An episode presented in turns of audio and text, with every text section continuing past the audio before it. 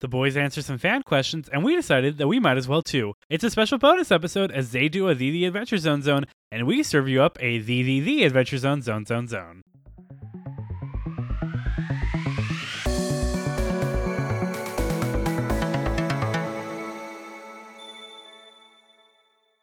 All right, everyone, welcome back to Talking Taz, your weekly journey through the worlds of the Adventure Zone graduation. With you, as always, is me, your host and producer, PJ. And with me, as always, is my lovely co host, Lauren. Hello. Lauren, it's a The The Adventure Zone Zone. It is a the the Adventure Zone zone. What does that So make th- us? Uh, that makes us the The The Adventure Zone Zone zone. Wow. Okay. It's three These, adventure, three zones. okay. Okay. The cubed adventure zone cubed. Ooh. Okay. I'm into that. Let's do that. this is the cube episode. the cubes. uh, so I figured we would go through this episode a little differently hmm because obviously we can talk about stuff that happens in the podcast, and I kind of want to talk about their answers and their questions and stuff. But I figured it'd be interesting if we also answered along with them. Oh, that would be interesting. Yeah, I'm into. I'm into talking more about us. and them, because some of the questions are obviously very specific to the podcast. Oh yeah. I mean, I can't answer questions about like a Firbolg because I've not played a Firbolg before. But Yeah. you know, D and D. I'm down. Um. So yeah, let's let's jump into it. Yeah. Travis says that they are going to masturbatorily talk about themselves, and I was like, if they're masturbatorily talking about themselves, then we are like three times worse Because that's what we're gonna do too. Or because like, we're going to do that, and we don't even have an audience.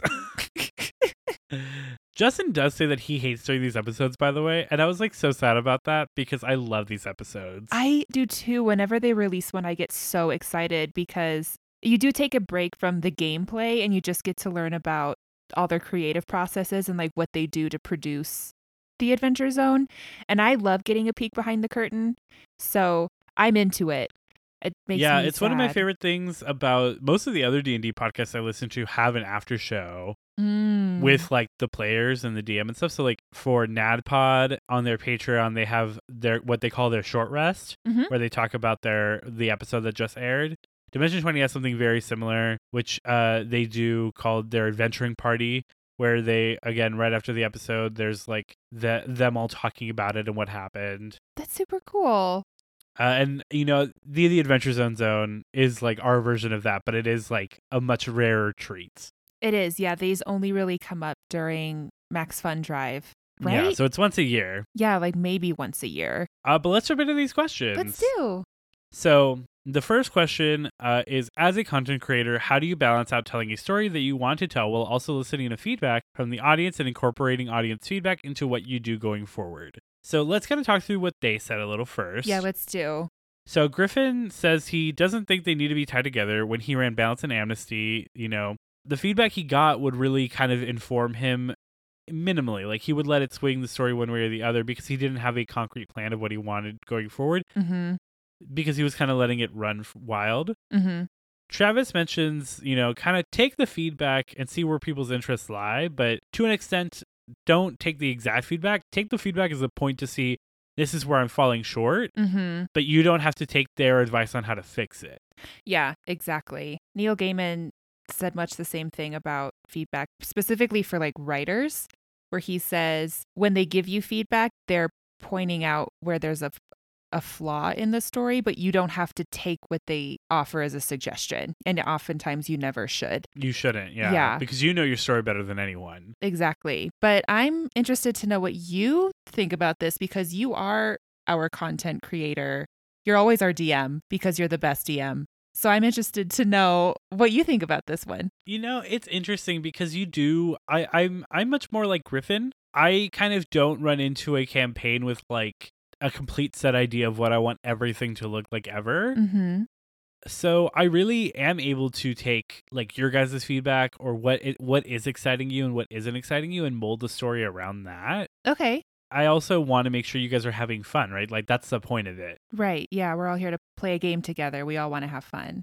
Exactly. And so when it comes to kind of balancing out the story I want to tell with getting feedback from you guys as my listeners, right? Mm-hmm. It's it's pretty easy to do. I agree completely with Griffin's point, but I also agree with Travis's point. But not that any of you have ever come up to me and been like, I don't like the way the story's going or anything.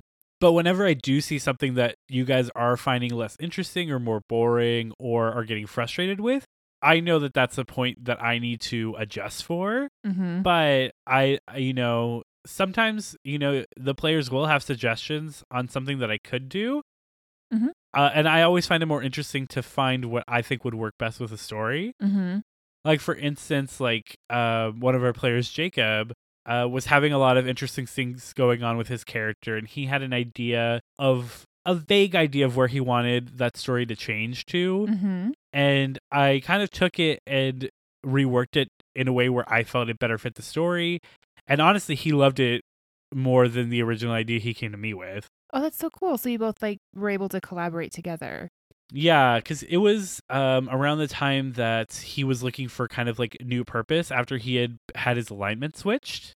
Oh yeah, I remember that. Okay. And yeah. he was trying to play into like this like dark and brooding character, but at the same time, I felt like that was him trying to stick to his old alignment and his old character. Oh yeah. So I, I had to try to find a point where I was like, you're, you know, you're right. You're not getting the engagement that you should be getting because you are changing so much, and I'm not really, you know, correcting for that.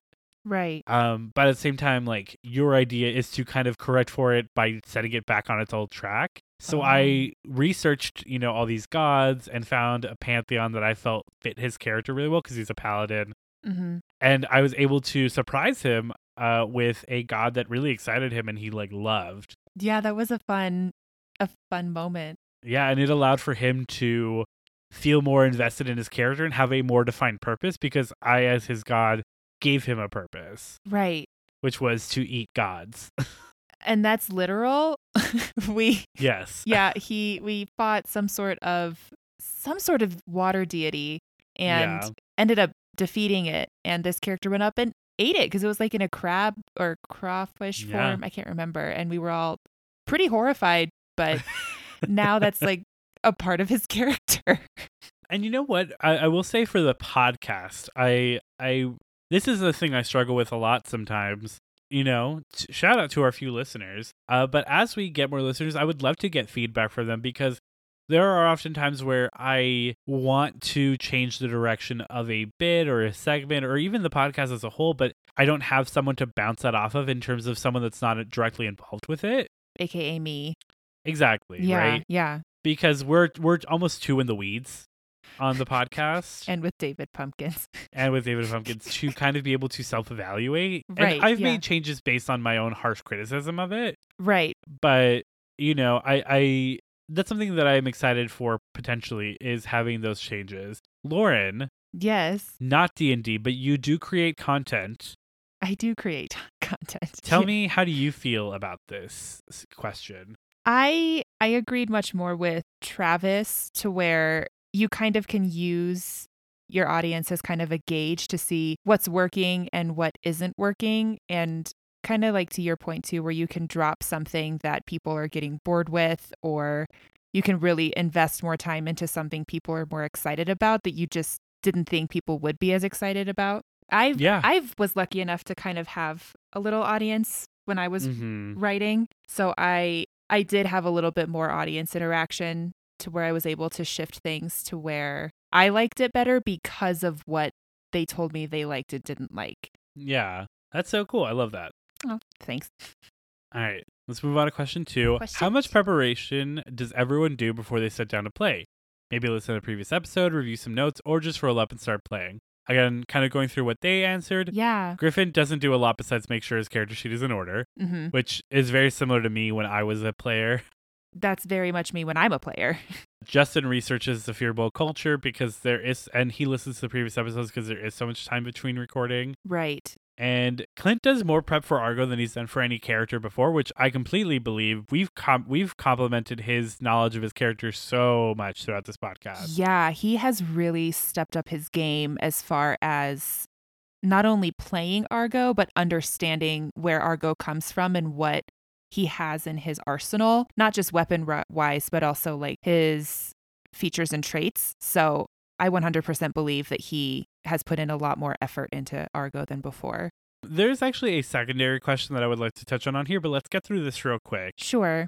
Uh, as players and as a DM, I will answer for that. But as as players, how do you prepare? Is it just the roll up and do your thing? It is very, I do very much just abide by the Griffin McElroy method, where I make sure that my character sheet's in order. I always go back and reread my features and traits because I am a very forgetful player and I always forget these super cool things that I can do. I make sure that I know where my hit points stand from last time. And I do go back and reread notes from the last session. I do take notes um, during our sessions. So I do reread those, similar to how Justin listens to them again. I like how you're like, I'm very much the Griffin in that I do so much more than Griffin does. Okay. well, he says he Um, makes sure his character sheet's in order, and that is that's my character sheet. yeah. and then I skim the notes. So kind of a mix between Justin and Griffin, I guess. But my prep work is very minimal, especially I'm I'm sure to you as well you mentioned as a player you didn't do much.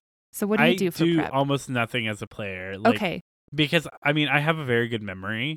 you do. So I don't I I do take session notes while we're playing, but it's not for any other reason than I will remember a thing from too long ago that I do need to re-reference it. Like it'll be a thing where like the DM's like, and then this player shows up, and I'm like, all right, I know that that was like session three. Let's go back. All right, session three. That player, what that person was. Oh, the bartender. Oh, that's a bartender. you know, like that's all that my notes are there for. I never need to reread them, and honestly, I am really good at knowing my my character's skills and traits. you are. And yeah. honestly, as a DM, I'm very good at knowing my players' skills and traits too. thank God for that. Like the amount of times that I have to interject to be like, ah, you have this thing. Are you forgetting about that? Are you sure you want to do that? as a DM, I actually do very little prep too. All I really Oh. do is if I'm running a module, I'll read the mo- the the length of what I think we're gonna get through, mhm. and eh, honestly, I just skim it because so so much of it is unimportant. I just really need to check if there's an important encounter, and if there is, how can I tie that into the story? If it's not, Mhm. That's really all I do in terms of prep for uh, DMing. There, I mean, when we're in person, there's a little bit more because I like to make minis and stuff. Yeah, you so do. I'll print out minis, Mhm. but even then, that's just me skimming through the book. Writing down every enemy that they're going to encounter and printing out minis for it. and then sometimes never ending up using the minis. Most of the time, that's just being a DM. Yeah. Um, and then for digital, it's just making sure there are maps that are set up.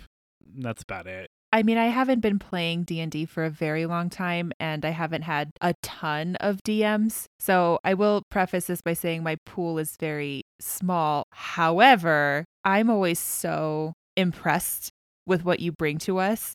In person, you do have the minis and they're always ready and they look amazing. And now that we are virtual, the maps are gorgeous and you always have them perfectly hidden so that we don't know what is behind doors until we open them and just your your DM skills are really good both in person and virtually. So, good well, job. thank you. Yeah. But yeah, I mean, in terms of storytelling too, it's almost all improv Yeah, that's true. because I I do just like to go with the flow of what you guys are doing, and I just want to yes and the story that you guys are building. It's more fun that way for me. And luckily for me, I grew up very similar to the McElroys. Like I grew up in a household with siblings that we're always trying to kind of out funny each other, Mhm. which leads to kind of inherently developed improv skills. Yeah. Yeah, that's true. I've never met anyone who is as quick on their feet as you are because we multiple times have completely railroaded and gone off the tracks and you adapt so quickly and I'm you're very good at improv. And that- that's what makes you a good DM is you come into it, you know what's coming, but you are so willing to follow us when we do go off the railroad tracks and you always are that yes and, which makes you my favorite DM. Oh, look, another question. Uh,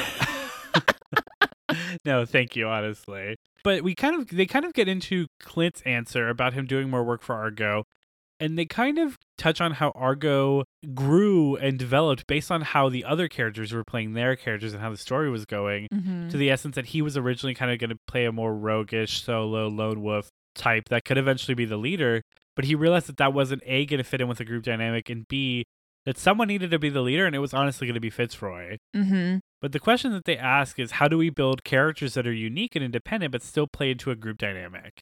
And as two people who have created a lot of characters, I wanted to get your thoughts on that. Oh, goodness.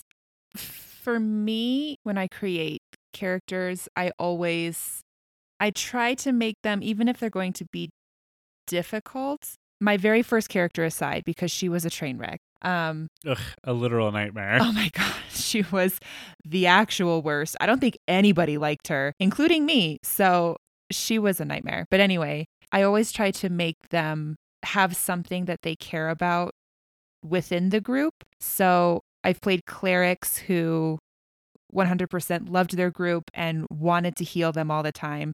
And then I played another cleric who and initially was indifferent to the group and just wanted to heal all the time to just get better at it. Yeah, I've I just try to ground them in someone or something in the group so that they tend to go with them even if they don't want to. I don't know if I'm making any sense. No, it makes total sense. Okay. You know, I think you're what you're saying essentially is you take these characters and you make them unique in their own person, but you always try to attach them to the group so they have a purpose within it.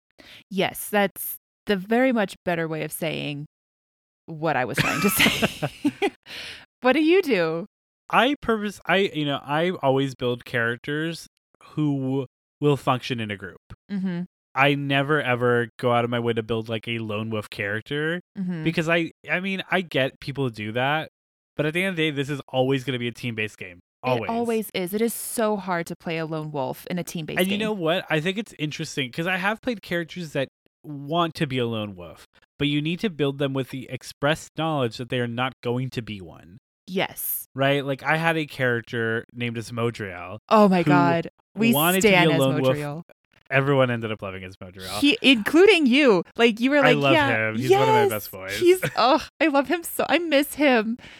Same. But he was purpose built to be a solo character, right? Like hmm his goal was to find a god to be a paladin to and he didn't fit in with people he i played him you know i'm very lightly on the spectrum and i kind of leaned into that with the character because it was me allowing myself to not have to kind of mask as much as i do hmm and you know he was that person that doesn't understand social interaction and he didn't want to make friends because he had been hurt so many times and he was just kind of looking to be on his own and he found these people and at the end of the day because he had been hurt so much and because he wanted to be on his own he was so much more receptive to the openness and the people finally being true genuine friends to him like Yeah. that's i think the way you play it is people d- want to be lone wolves because they've been hurt most of the time hmm and what you have to realize is the second they finally get that true affection, they're gonna open up Yeah. because that's just human nature. People want connection. yeah. And if you're gonna build a character that never wants connection, that's unrealistic. Yeah. Everybody wants to find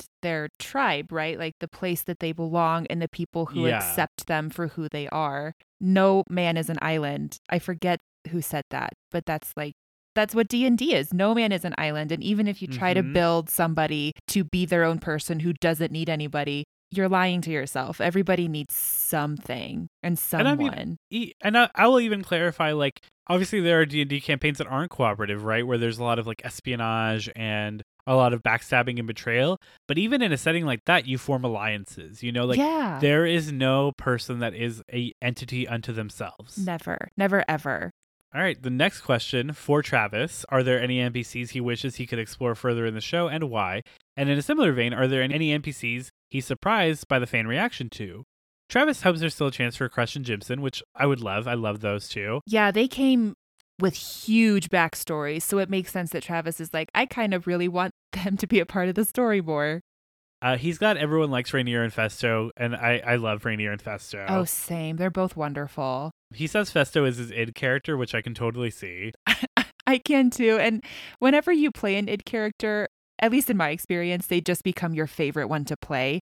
I had an id character.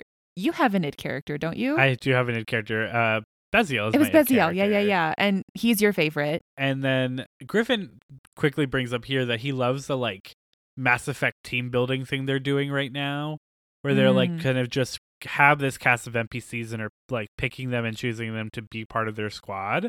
We talked which we about talked that. about last episode that Yeah. we're super excited for. So excited. Yeah, I'm into that too. Um, so I mean, let's answer for this real quick. Yeah. Is there an NPC that you hope they bring onto the squad besides the ones they've already brought up? Oh my god. Personally, I would really like to I hope that they bring the Pegasi back in. I love the whole herd. I know we've only really gotten the chance to know Breeze through the Willows. That whole scene where they flew away with the Pegasi. I I really liked that whole group coming in and helping them and I I hope they come back. How about you?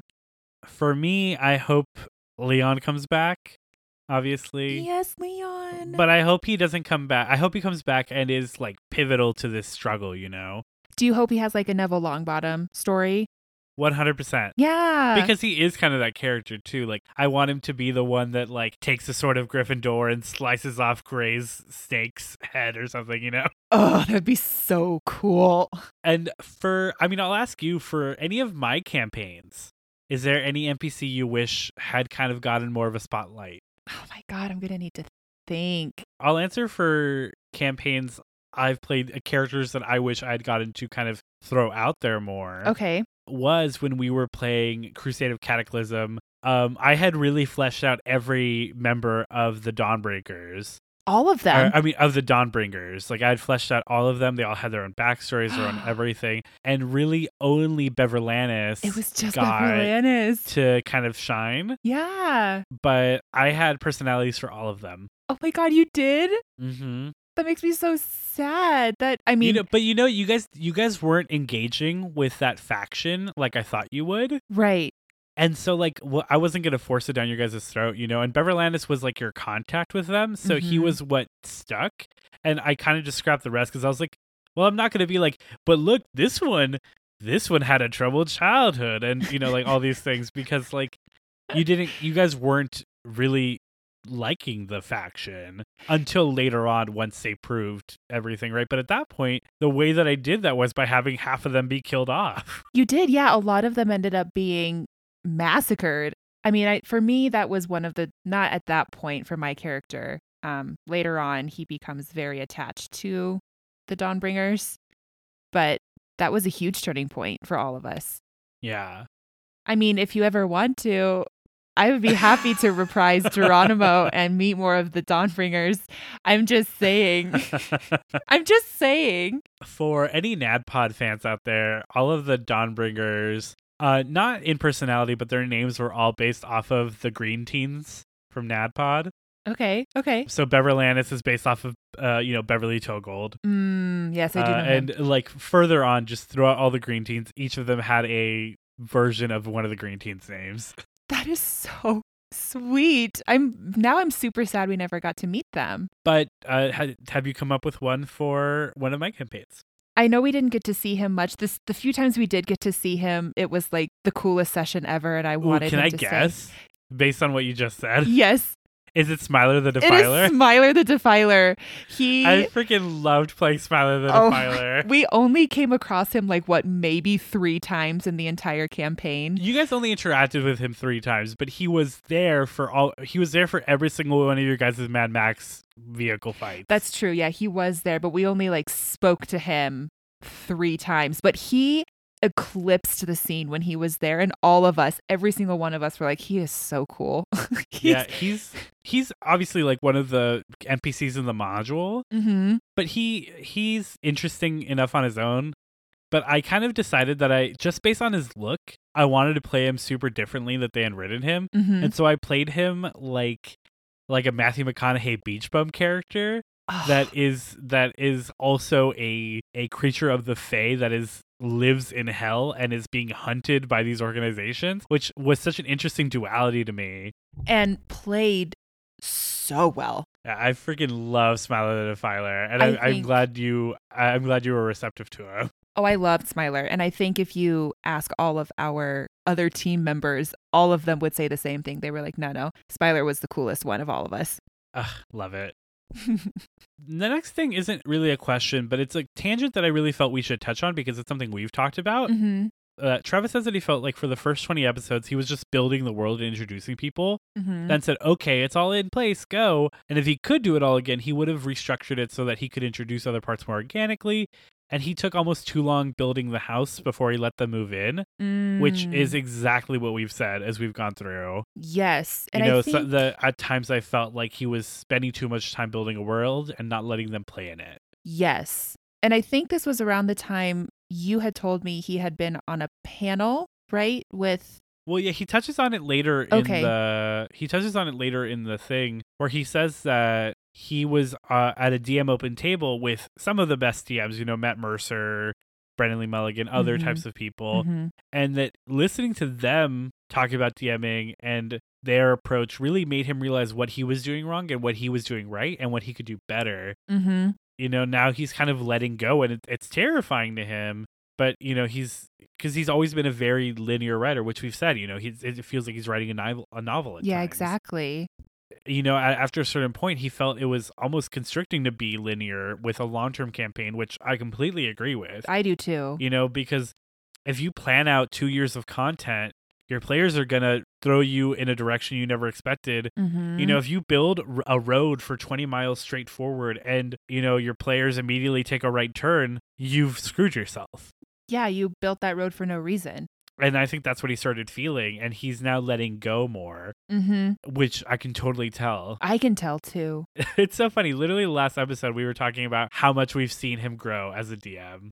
And come to find out he he did he had his own personal journey off stage as it were and Mhm. it's translating really really well and very in the episodes already Griffin kind of chimes in saying he kind of struggled with it in Balance and Amnesty, but I think Griffin handled it a lot better. he adapted much more quickly Yeah, Yeah. Uh, he says though, like, and I agree with it. You, it, it's a hard, it's a hard balancing act to know when to reveal information to your players Mm. and when they're going to start knowing stuff. Because if you reveal stuff too early, they might focus on your end goal before you know they've focused on your kill the kill the pigs in the field so you can level up quest. You know. right right yeah one of the reasons i can't dm i i can't i can't do that i don't have the foresight for that you do this though you do this very very well But you know what? It's because again, I think it, I benefit from improving most of my storytelling mm-hmm because with that, I'm able to be like, yeah, you're right. This is when you're going to know this. yeah Since I don't plan out the road ahead of me, I'm kind of lit. Oh, I'm like Wallace and Gromit, like building the track, like laying the tracks down as I go on I've the train. that. Yeah, I've seen Gromit just on the front of the train and like laying That's tracks. me DMing. That's exactly me DMing. If you've ever wanted a visual representation of my brain DMing, it's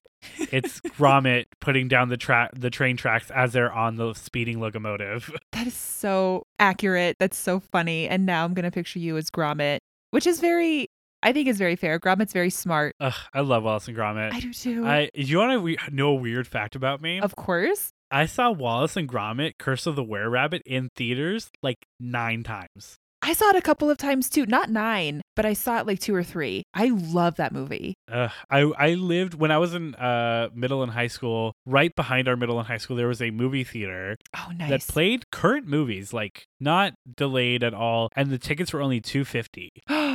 And so I went all the time after school, especially because like I was like a latchkey kid. Right. because my I, I was living in Palmdale, which is uh, like you know out in the Antelope Valley, and my parents worked in LA, so they Mm, literally lived out here from Monday through Friday, and then didn't come home until Saturday and Sunday. wow. And my grandma was out there and taking care of us, but you know it's my grandma; she's old. I didn't want to bother her with stuff, Sure. so I literally would just like go to the movies after school, like whenever I could, or hang out with friends or whatever. I saw Wallace and Gromit Crystal Were Rabbit like nine times because I was like, that's good. Good for you. But yeah, they talk about that for a little bit, and it's it's good. But I I feel very similarly. I feel like I pre gave my answer about like how I handle it.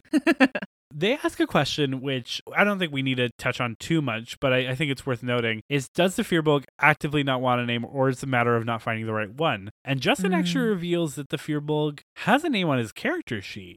Yes, he does. But that's specifically for Justin as something Justin can call him. Yes, and but Justin kind of does say that he was willing to let them keep trying out names. Mm-hmm.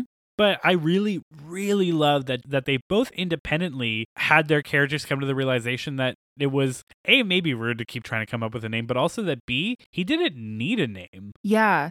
Griffin and And Clint, the- right?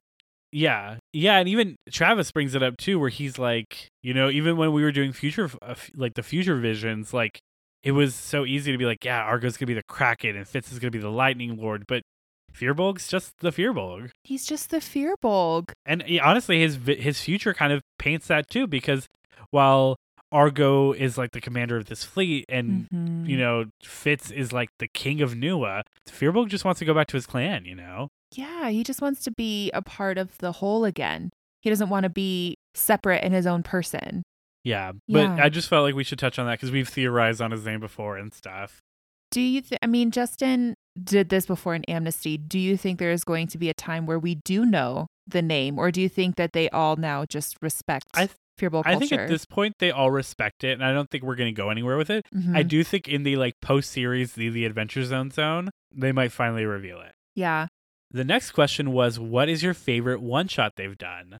Griffin, uh, which we actually said what our favorite one shots were in the trailer for this podcast. Mm-hmm. Mm-hmm. Griffin's is Bigfoot stole my car with my friend's birthday present inside, which is Travis's favorite as well, and I also revealed it is my favorite too. Mm-hmm.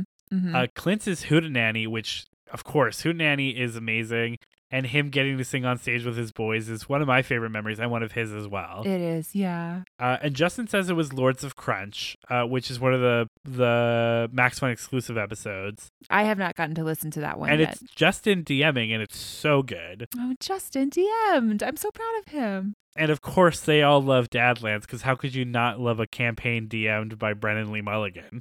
That's true. And it was like very pun heavy. And, And it was the first time they four of them played together as players. that's true. Instead of one of them DMing, they all got to play while Brennan DM'd for them. Uh, remind me, what's your favorite? Um, Dust is my favorite one shot. Dust is good. Yeah, I'm such a sucker for the Old West though, so that was like right up my alley. Um, I'll ask you then for us, out of all of our groups, what is the favorite one shot that you've played in? It had it has to be KGB. It has oh, to be KGB. It has to be KGB. I'll never forget KGB. And it's not the Russian secret police, like I'm sure everyone instantly thought of, rightfully so. Um, our characters' names were Khaki Denim, Geronimo, yeah, Bradley Tenderfoot. Bradley Tenderfoot. Thank you. So we were all just these chaotic characters just running around. We were hired for a job that I think everyone in the town instantly regretted.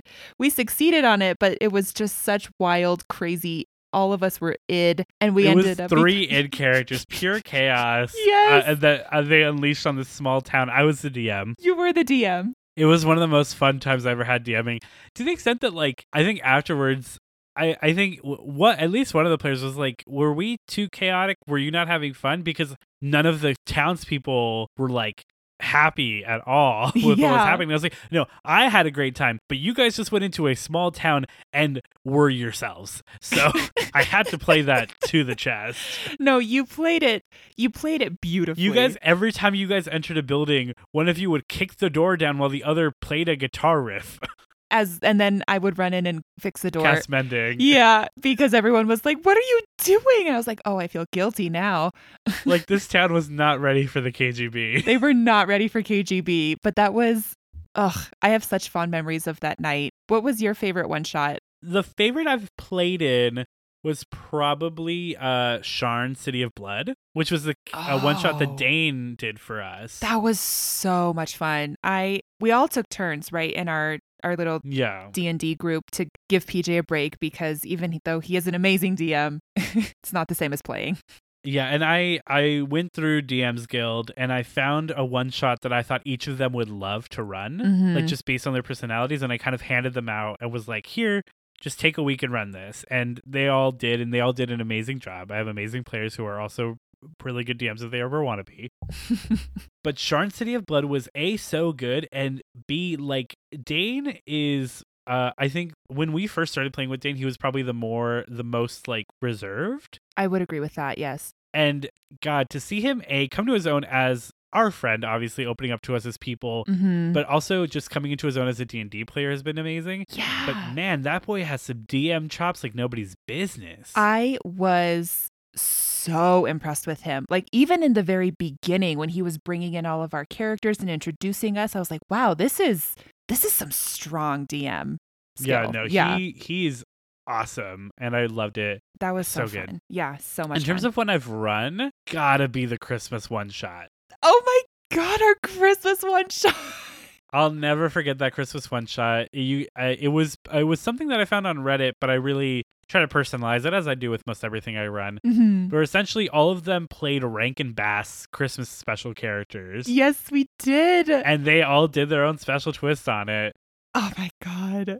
But one of the best moments of that campaign for me was playing Heat Miser and Snow Miser, Which you completely improved. Completely improv. yes. And somehow, I don't know how this happened. Like, you know, as a DM, like sometimes I feel like I'm in a fugue state. And when I go look back, I'm like, where did that decision even come from? I ended up giving one of the players who was playing Cindy Lou Who one of those big mouth Billy Bass, Mhm. like talking, singing fish Yes. that played the I'm Mr. Heat like song.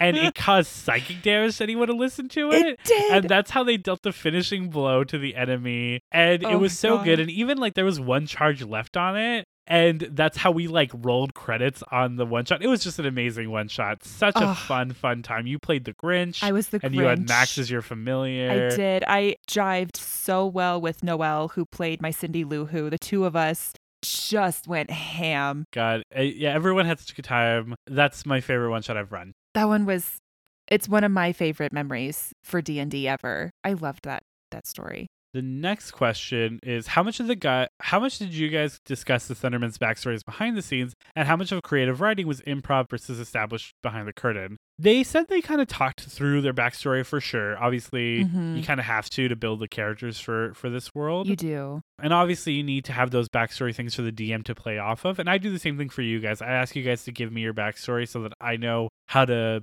integrate you guys into the world. Mhm.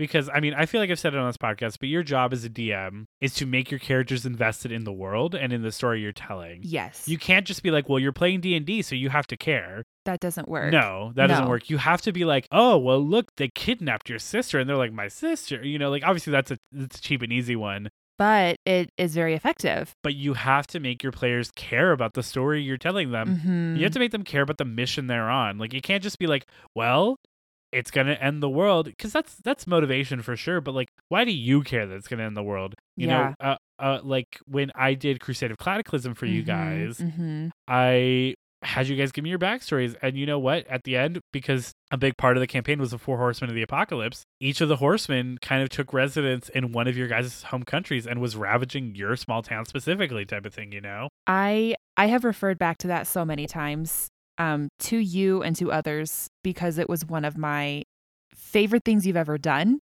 Where, I mean, you do this in all of our campaigns, but this was the first time I had experienced it because it was my first long term campaign with you as my DM. I have never cared so much about winning a fight than I did fighting off the four horsemen for all of our different like families and towns and stuff like that you you played into that so well to the point where every single week we came into it, Lauren was nervous for what was going to happen because I wanted everyone's towns and families to be okay. So you did a wonderful job. Thank you. And you know, so they kind of go through like it's a lot of improv. Obviously, uh obviously Travis wrote through almost all of creative writing. Very little of it was improv. Mm-hmm. But he obviously did have to correct whenever they weren't going along with the original chaos plan, which he did a good job of. He did, yes. Especially with Firbolg. Oh my God, yes. Justin also asks here, uh, he kind of waxes poetic about how the characters were all probably closest in balance, but it was Mm, because they were most like themselves, which I completely agree with. I do too. Yeah, I.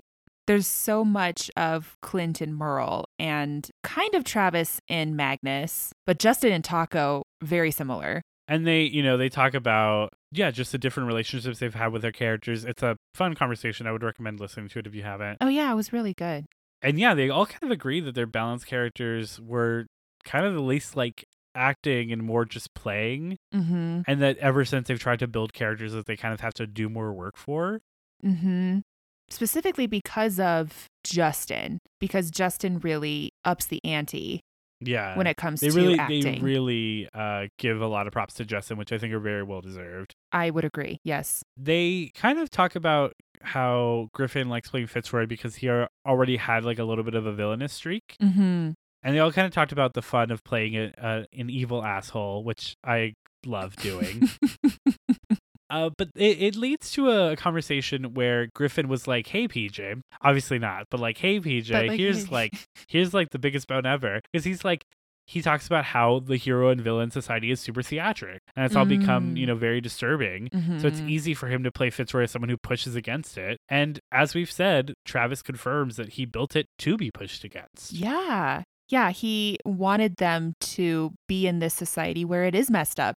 And Mhm. heroism and villainy is something that you're paid to do instead of being something that you feel you have to do. And he wanted the boys to play with that and to push against it, like you said, like Travis was saying. So I'm glad that they are doing that and they're embracing it because it makes it so Yeah. compelling. They do ask a question, which I feel like we um, should fir- first you're talking about because we're talking about all of them. But I think it's especially perfect because I feel like literally three episodes ago we talked about this Mm. and we both had our own theories and we both ended up being right, which was would you ever consider playing or making a character who is aromantic or asexual? And Yes. Griffin finally confirms that Fitzroy is asexual. he is asexual. but he does say that he is not aromantic. He is not. So Which is literally right. because it was I think three or four episodes ago, or even maybe less. But I finally was like, you know what? You're you finally said that you think he might be asexual, Mhm. and I was like, you know what? Now that you mention it, I think you're right. But I do not think he's aromantic.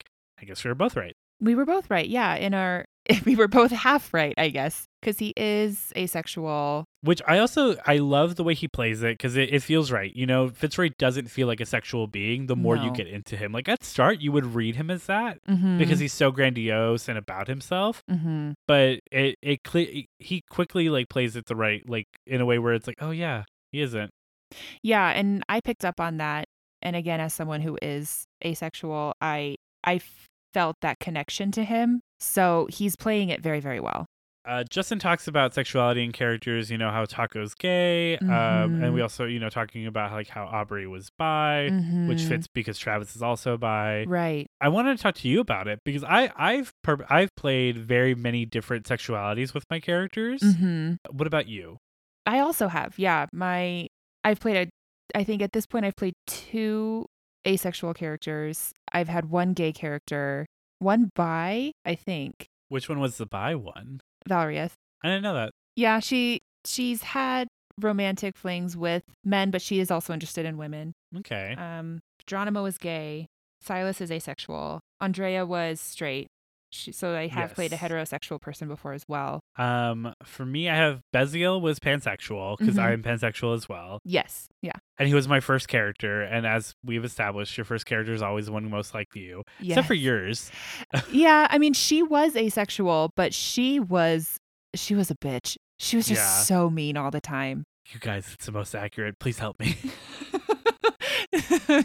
no, it's fine. PJ's fine. You're fine, right? No. um, Asmodriel is asexual, but he's not a Mm, romantic.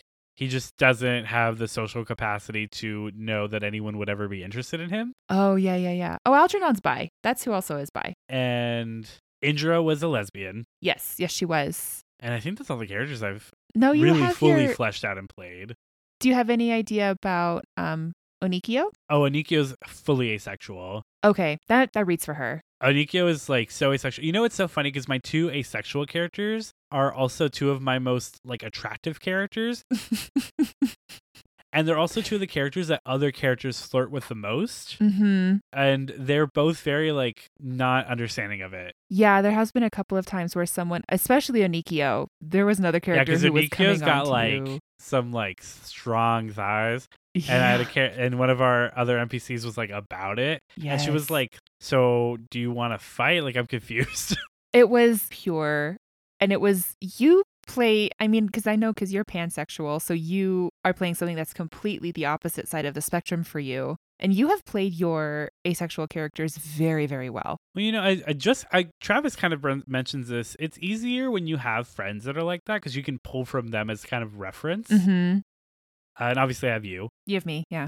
and I have a few other Ace friends too. I mean, like Elise is Ace, Mm-hmm. and a few other people in my life are Ace. So it's easy to be like, well, you've seen them be flirted flirted with, and you see the way that they interact with socially sexual situations, kind of based off of that, right? Right, right. Uh, but yeah, it's good to have that confirmation on Fitzroy. It is. And then we have our final question where we learn that So I think this is an inaccurate assumption. Again, I think this is Travis trying to project too much, but he's Mhm. again letting go, Right. uh, as is covered in this question. But we touched on it earlier. But he thinks that graduation is maybe two thirds of the way through, Which is so wild. and I don't think that's accurate. No, I don't think it is Uh, either. I think he's thinking the plot that he wrote is two thirds of the way through, but now that he's going to give the reins to his players, mm-hmm. I don't. It could go on for a lot longer, which he admits to. Yes, yeah, because he is exactly what you said, where two thirds of the way through his plot, but now that he's Because handed over when you think about it, yeah, all that's left is gather army, fight war. Right, But gather army, fight war is biggest part of, of story. exactly, and like especially the big bad fight at the end. That depending on how big it is, it could could, take several sessions. sessions. Yeah, like this is a this is a you know one of the lords of one of the levels of hell. Like you guys fought one of those, and you know it's not a quick fight. It's not. We God, we fought for so long. That was one of our longest fights, I think. And that's the last question they have. That is the last question they have. Uh, I had a fun, a ton of fun doing this. I did too. Uh, would you be interested in doing just like a side episode where we just talk about our D and D stuff if people are interested in it? Hey man, if anyone is interested, go ahead, shoot us some questions uh, on Twitter or on Facebook or anywhere. Heck, email us, talkingtaz at gmail.com. And we would love to do this again. Uh, but obviously, if you guys hated this, also let us know that. yeah, and we'll stop, I guess. uh, you know, I do want that feedback.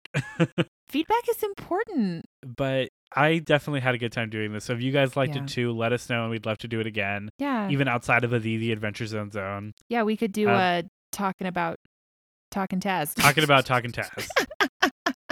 It'll be called Talking Talking Taz. There you go. talking talking. Uh, but Oh, that's God. all we have for you guys this week. Mm, It's a meaty one, but it's hopefully a super fun one. yeah, I had a good time. You had a good time. Yeah, I had a great time. There you go. Until next time, when we're actually talking Taz, uh, I've been PJ, I have been Lauren. and we'll see you for the next episode when again we're actually talking Taz.